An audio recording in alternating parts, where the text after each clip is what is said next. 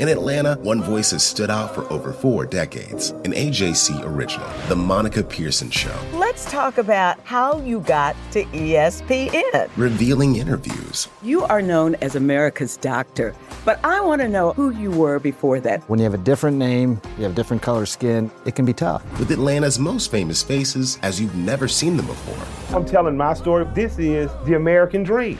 The Monica Pearson Show streaming now on AJC.com.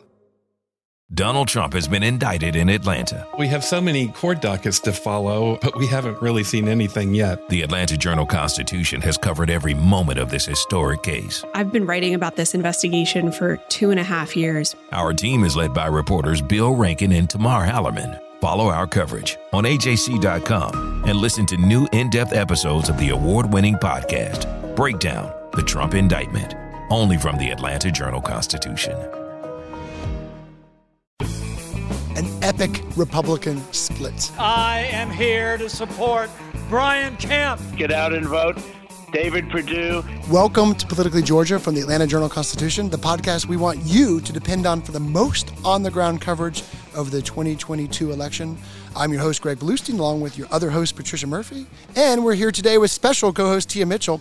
We are the political insiders here at the AJC. And when we say on the ground, we mean on the ground because all three of us are now taping this podcast from an airport hangar in North Cobb County in the beautiful city of Kennesaw um, just after former Vice President Mike Pence came and campaigned for Brian Kemp and Patricia. It was an, it was kind of a wild evening because at the very same time, or just about as Mike Pence was ending, Donald Trump was doing a tele rally for David Perdue. David is going to be able to win and win easily because he's got the spirit, but he's running against Kemp, who lied as a RINO who would, along with his friend Raffensperger, allowed the Georgia election to be rigged and to be stolen. It was rigged and it was stolen. You can feel that Georgia is at the center of it all when Mike Pence and Donald Trump are both trying to have their way in the governor's race at the exact same time. And that's where we are tonight. That's where we are tonight, Tia. And this is also the biggest split between Mike Pence and Donald Trump since the 2020 election. I mean, I can't think of any bigger split between the two men, um, at least in terms of endorsements. Um, so this might set the stage for some inter- interesting 2024 maneuvering. Yeah, it looks like Mike Pence is setting the stage to run in 2024, no matter what former President Trump does. So that would be interesting to see a president and his former, you know, handpicked running mate running against him. But right now, you know, it's a proxy battle through Georgia. So um, I love that all eyes are here. Did you all see the number of media here? Oh, yeah. Like compared to even the runoffs, it's so much bigger, so much more focused on Georgia. It kind of feels like we're the only game in town right now.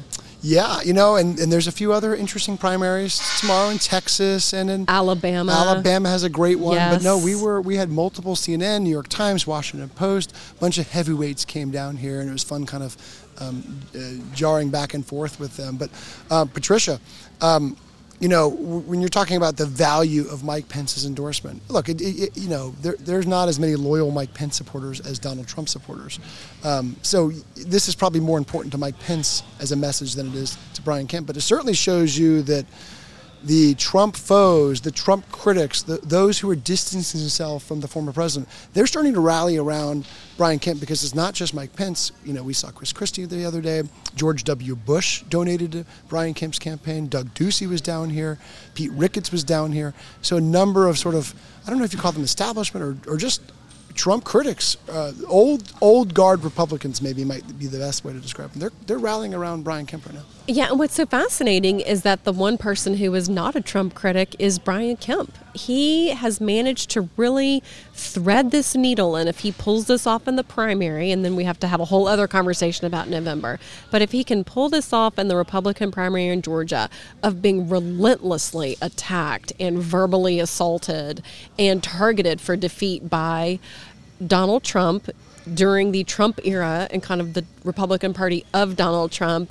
And yet, Brian Kemp is finding a way back to success. He is really starting to uh, put together a recipe to be on Donald Trump's bad side, but not be on Donald Trump voters' bad side. Republicans can't live without those Donald Trump mm-hmm. voters. They need those voters. But uh, Brian Kemp, in this particular case, also needs to find a way to um, stand by the decisions he's made in the past with the election and still get reelected in the state. And he is he is putting to me, it's almost like solving um, the Rosetta Stone. He is like he is finding the magic, the secret sauce of how to survive in this Republican Party, and I think other uh, Republicans are hopping on that bandwagon. Yeah, I think that's like when we try to describe why all these old guard establishment Republicans are coming to Brian Kemp's aid. It's just that because they want a blueprint for how to move forward past Donald Trump. It's not I don't think they want to like get rid of him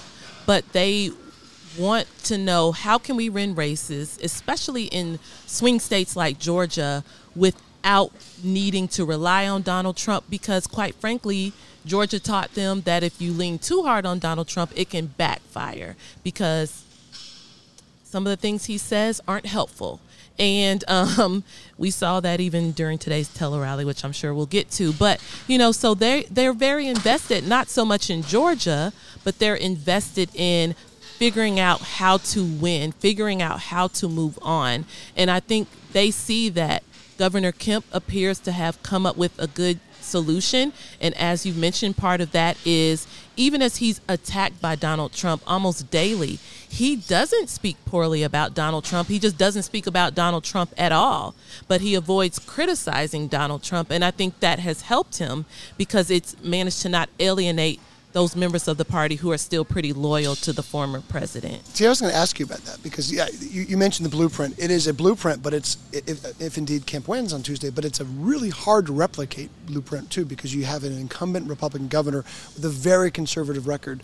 Um, it'll be a lot harder for for candidates without Trump's endorsement um, with this facing this sort of backlash to win if they're in open races without you know without with that sort of record. But this you've you've seen certainly you've, you covered the 2018 campaign. You've seen Kemp in action before, but we're just coming off of of a major speech. I'm curious your reaction to the fact that he's trying to you know watching him live trying to navigate this balance. He didn't say a single negative word about Trump, and, he, and I've never heard him say say one at least in the last two years. Yeah, and not only not a negative word about Donald Trump, and he's also running as he's already the nominee. So he didn't have anything to say about David Perdue either. Um, but you know, back to Trump, I think it is it is going to be hard to replicate. But I think if there are Republicans who are trying to pay attention and try to figure out what are the takeaways, number one, you've got to have a record to stand on on your own without anybody. And Governor Kemp, with the help of the General Assembly, which is you know, led by Republicans who clearly wanted to see him succeed, they gave him plenty to run on. You know, he's got tax cuts, he's got addressing the, the high gas price, prices, he's got economic development and all these new businesses coming, he's got um, the constitutional carry gun bill, he's got signing the abortion bill, he's got all these things he can run on that, you know, who can say he's not a true conservative when you look at all the things he's championed and looked at all the things he did? And then he has, I think, very smartly pivoted and ignored Donald Trump so he didn't have sound bites that could be used against him by Trump allies and Trump loyalists. Um, and and even when it came to the big lie, Brian Kemp resisted doing what Donald Trump wanted him to do as far as overturning the 2020 election. But even then, I remember he resisted kind of going out there and attacking Donald Trump. You know, he mm-hmm. tried to take the high road and not make it about Trump. He made it about, hey, I can't do this thing. I don't think this thing needs to be done that I'm being asked to do. So, hey, I'm not going to do it. But it was never like shame on Donald Trump, which is, I think, again, part of that blueprint. And he's still signed into law uh, legislation inspired by Donald Trump's falsehoods that creates new obstacles to the ballot box. Patricia, um, if there's a central message though to Kemp's argument, and really David Perdue's in a way too, but more of Kemp's, it's that electability. He's the only Republican who can beat Stacey Abrams. And, and over the weekend, um, we we heard a comment from Stacey Abrams that will be is the is sort of the father of all sorts of campaign attacks. Let's listen. I am tired of hearing about being the best state in the country to do business when we are the worst state in the country to live. Now, somebody's going to try to politifact me on this, so let me contextualize. When you're number 48 for mental health, when you're number one for maternal mortality, when you have an incarceration rate that's on the rise and wages that are on the decline, then you're not the number one place to do to live in the United States. But we can get there. Now, Patricia, you know we heard the whole um, comment right now, but we know that Republicans are going to focus on the snippet where she says Georgia is the worst state in the nation, um, and this is going to be something that, like in 2018. Um, Republicans are going to try to make her regret those. Yes, and uh, they already are hard at work trying to make Stacey Abrams regret that. And here at the event with um, Mike Pence and Brian Kemp, we heard about that line no fewer than half a dozen times, both from Brian Kemp and from Mike Pence. Each said, well, apparently Stacey Abrams thinks Georgia is not the best state uh, to live. Um, let's hear some of what Pence and Kemp had to say earlier. And everybody's already referenced this breaking news out there from a few days ago when Stacey Abrams was talking to some left wing activists in Gwinnett County about how she was tired of hearing about Georgia being the number one state in the country for business and that we're the worst state to live in. Well, I don't know about y'all, but I'm glad we're the number one state in the country for business. Now, I just heard on my way here that Stacey Abrams said she's getting tired of hearing about Georgia being the best state in the country to do business. You know, but judging from Governor Kemp's record, like the 7,500 new jobs coming to Hyundai outside Savannah, Stacey, you better get used to it. Now, Stacey Abrams, of course, had other context for that argument, and in fact, it played so well in that room that there was a huge applause after that, after she went into all of the details about um, being uh, first in the state for maternal mortality and having failed to expand Medicaid. So, when you can explain it, you can understand where she was going with that but you don't have time to explain things in Georgia politics. I mean, listen, I read that line, and in my mind, I'm like, there's no way she said that because I read it on Twitter on mm-hmm. Saturday night. I'm like, come on, there's no way. And then sure enough, it's exactly what she said. It almost looked like it was scripted. I mean, it was a very deliberate line. I, I would like to explain there's not a hurricane coming through. We're at an airport, folks. So that was They're just breaking down the stage, and it literally sounds like no, a weather event. Yeah, I think that was an, airplane, an airplane, either landing or taking off. Yeah. Coming in. Oh, yeah, stop. remember, we're at a hangar. I know. Well, so, I didn't know there was an airport, I mean, an airplane in the hangar. Georgia um, listeners, we we bring you right to the heart of the action. and my back once, is toward the action, so I don't. For once, we're not in our on. cars, though. Tia? That yeah. was, I think, that was maybe Stacey Abrams running to clean up her mess. You know, like that line. I I think Stacey Abrams is realizing that as much as she wants to speak her mind, she still has to think like a candidate. You still got to choose your words carefully because Republicans are going to take you out of context. And some of that she can't she won't be able to stop them from taking out of context. She won't be able to stop them from twisting her words, but she can not give them ammunition. And I think that's something, you know, it's a lesson learned. It's early in the comp- campaign. She's, you know, a little rusty, I think, and she's got to get back in there. It's not the worst gaffe, but this one, I think, is a lesson learned for her. But to your point, the the greater point is that there are a lot of indicators where Georgia's not doing so well, and that does, I think, resonate particularly with Democratic voters. Yeah. But even Brian Kemp, in his own words, he will say, now Georgia's not there yet. We still have work to do. I think voters, especially right now, want a sunny, optimistic outlook with a dose of reality that, and we're not there yet. But I think to come out so hard against the state, even as the explanation makes perfect sense to everybody in the room, that's going to need a heavy retooling. Are you coming out with a message for voters that is optimistic or that is a laundry list of everything that Brian Kemp has done wrong. If anything, though, also Stacey Abrams is self-aware because right after she said that, she goes, "I know Republicans are going to attack me, but," and it reminded me of 2018 when we were covering the campaign, Tia, And um, Stacey Abrams was on the campaign trail down in Statesboro, and she had some off-the-cuff remark about how uh, people in the agriculture and the tourism industry shouldn't have to do those jobs, and she immediately corrected herself. I mean, within within you know moments, she corrected herself, and it, but it didn't matter because Republicans had that clip, and boy, did they use it against. And they're her. still using that They're clip against her, you know, and it's part of the game. Yeah. It's part of part of campaigning. It's part of the tracking and every word is going to be used against them and it's kind of what keeps politicians buttoned up.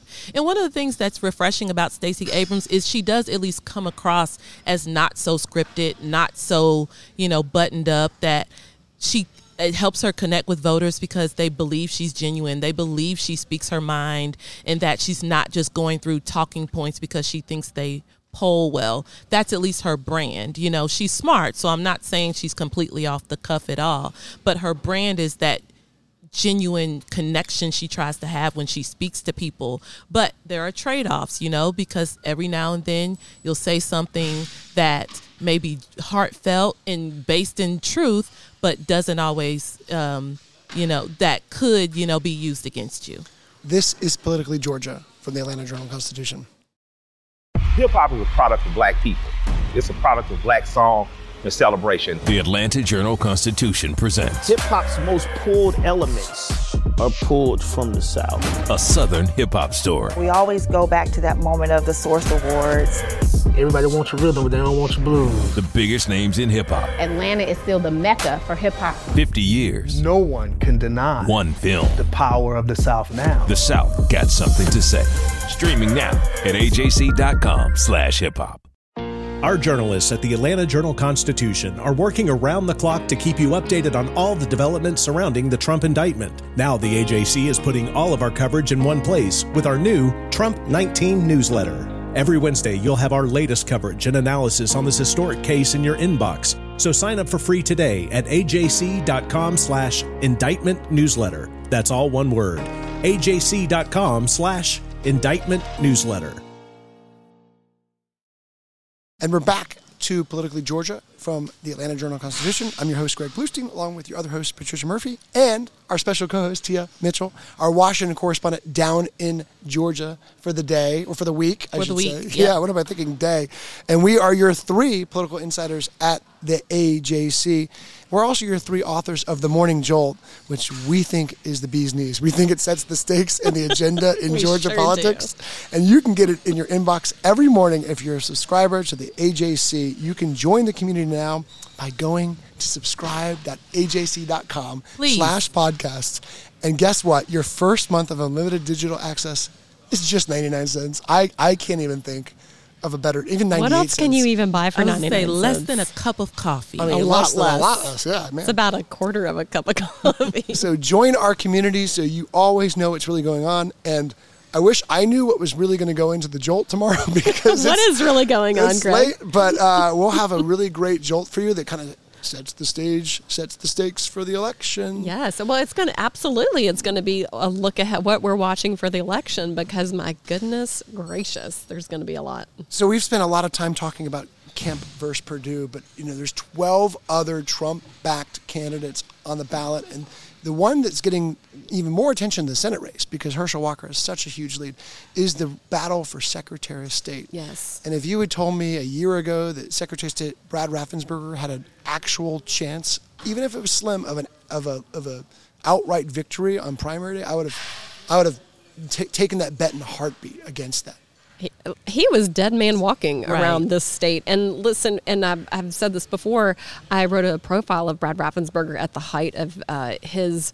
Uh, uh, interactions and fights with Donald Trump, and I reached out to a number of Republicans who were allies of his, and no one would go on the record to say something nice about Brad Raffensperger. They were so afraid to cross Donald Trump in that moment. Um, so he was just a man out there on an island, and it really felt like he was going to be the only person to vote for himself on Wow. election day. Um, of course, along with his lovely wife Tricia. Um, but he was he had no friends in this town, um, and lo and behold, he is uh, he is still in this race. He's essentially tied with Jody Hice, who has Donald Trump's backing.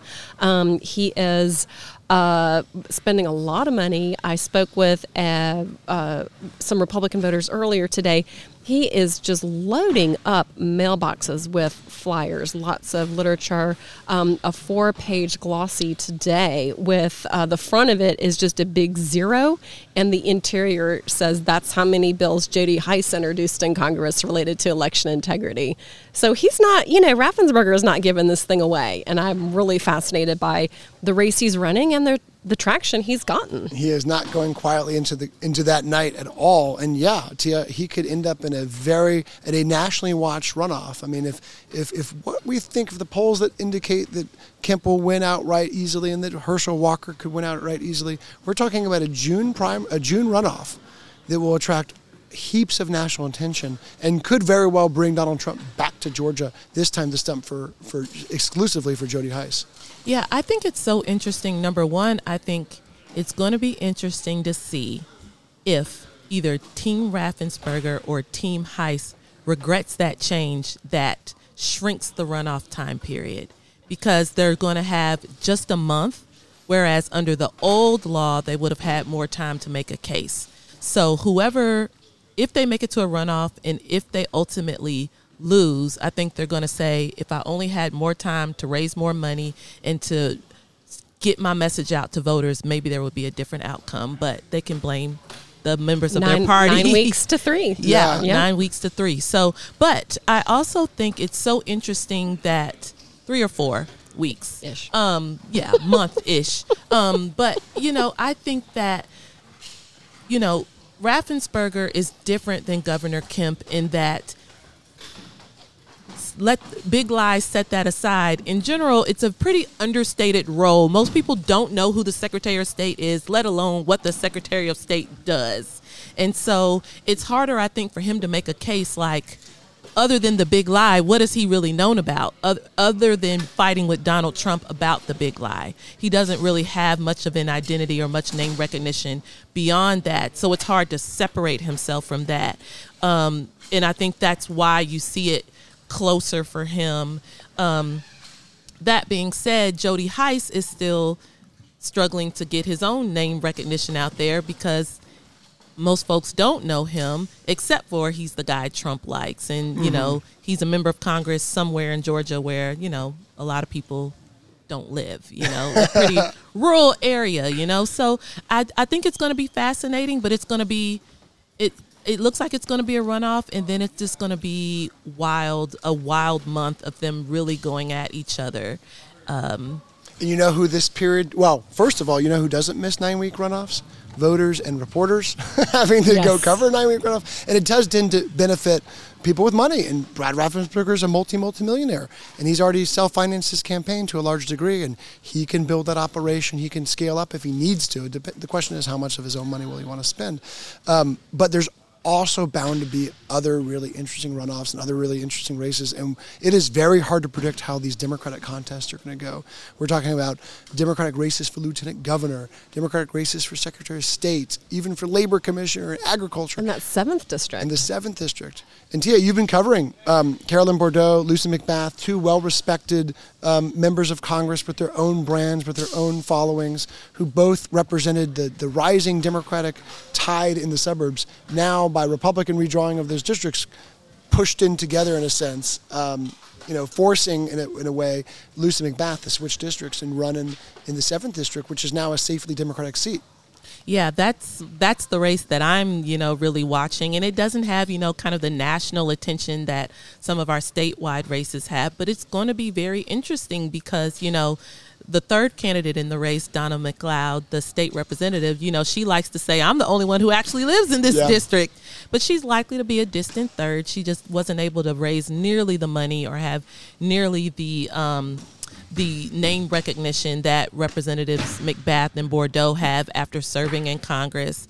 Um, but it, Lucy McBath has a lot more money. She has some big packs, deep pocket groups um, that are that are campaigning for her. She's sending a lot of mailers, but I think she one of the things that Carolyn Bourdeaux used to kind of try to uh, I don't want to say attack that's probably too strong, but poke holes in McBath's campaign is saying McBath focuses so much on her personal story and like just general appeal, does she really understand this district? Does she really understand what she wants to do, not just as every woman congresswoman, but District 7, this really unique, diverse patch of metro Atlanta. And so Bourdeaux's really focused on that, like saying, I've represented more of these people than McBath has. And I actually know this district, know its challenges. I've been working here. Um, and McBath had to pivot a little bit and focus more on the district in recent weeks. So it'll be really interesting to see what happens on primary day. A lot of people feel like McBath is the front runner, but I see, you know, there could be a possibility that that goes to a runoff. Yeah.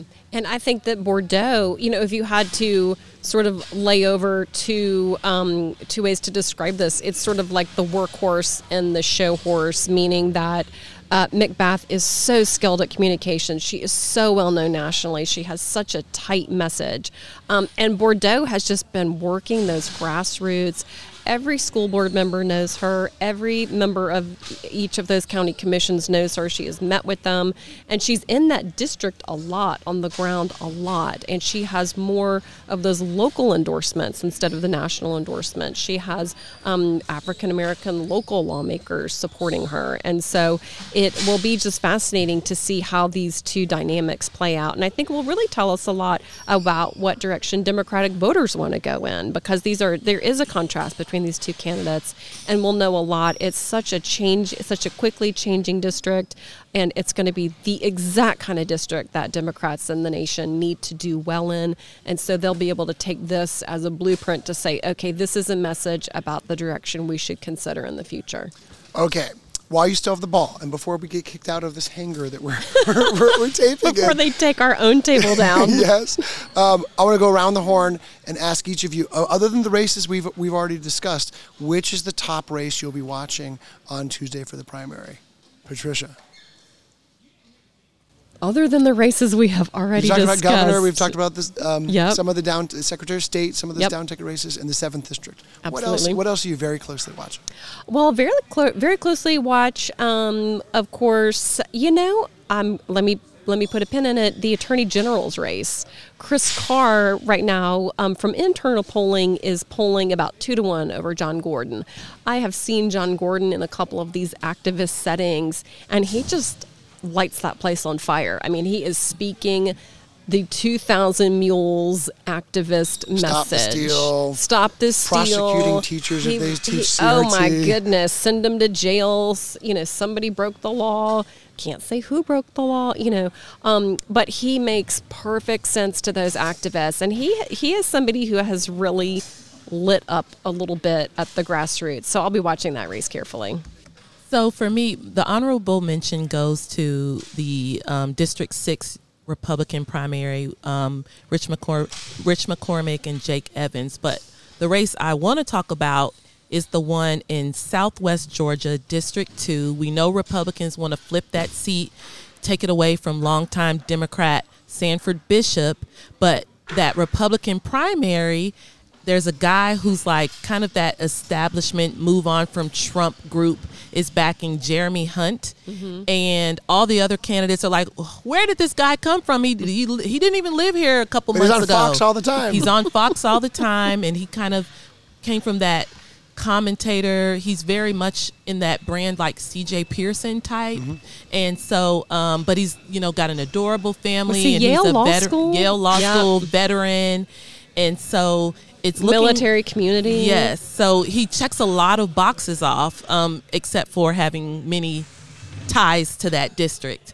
Um, but it's you know, Republicans think he's the best chance to win against Sanford Bishop in the fall. So it'll be really interesting to see if Republican voters in that district agree. That leaves me with Bulloch County Commission seat, District One. No, uh, Come on, like, it must be some drama there. I'm ready to. No, I'm no here offense for to our it. friends Like, oh, I've been waiting for this I answer can't all wait. day. I- no, I have to go with 10th District then because um, it hasn't come up yet. But I wrote once that that was the biggest test of Donald Trump's influence in the nation, and uh, we don't know if it's still the case. But still, when Donald Trump endorsed former Democrat Vernon Jones, the former CEO of DeKalb County, um, a former liberal Democrat who, up until about a year ago, was still a Democratic state lawmaker.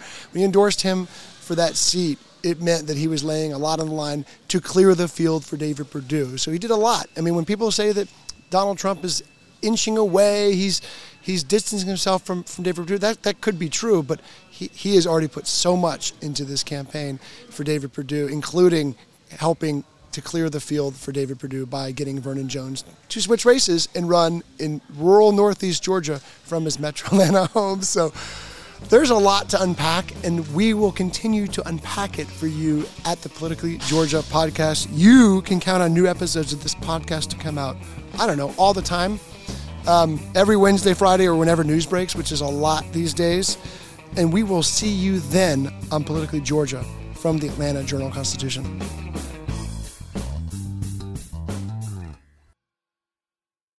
I'm Ernie Suggs, race and culture reporter for the Atlanta Journal Constitution. And I'm Nedra Rhone, lifestyle columnist.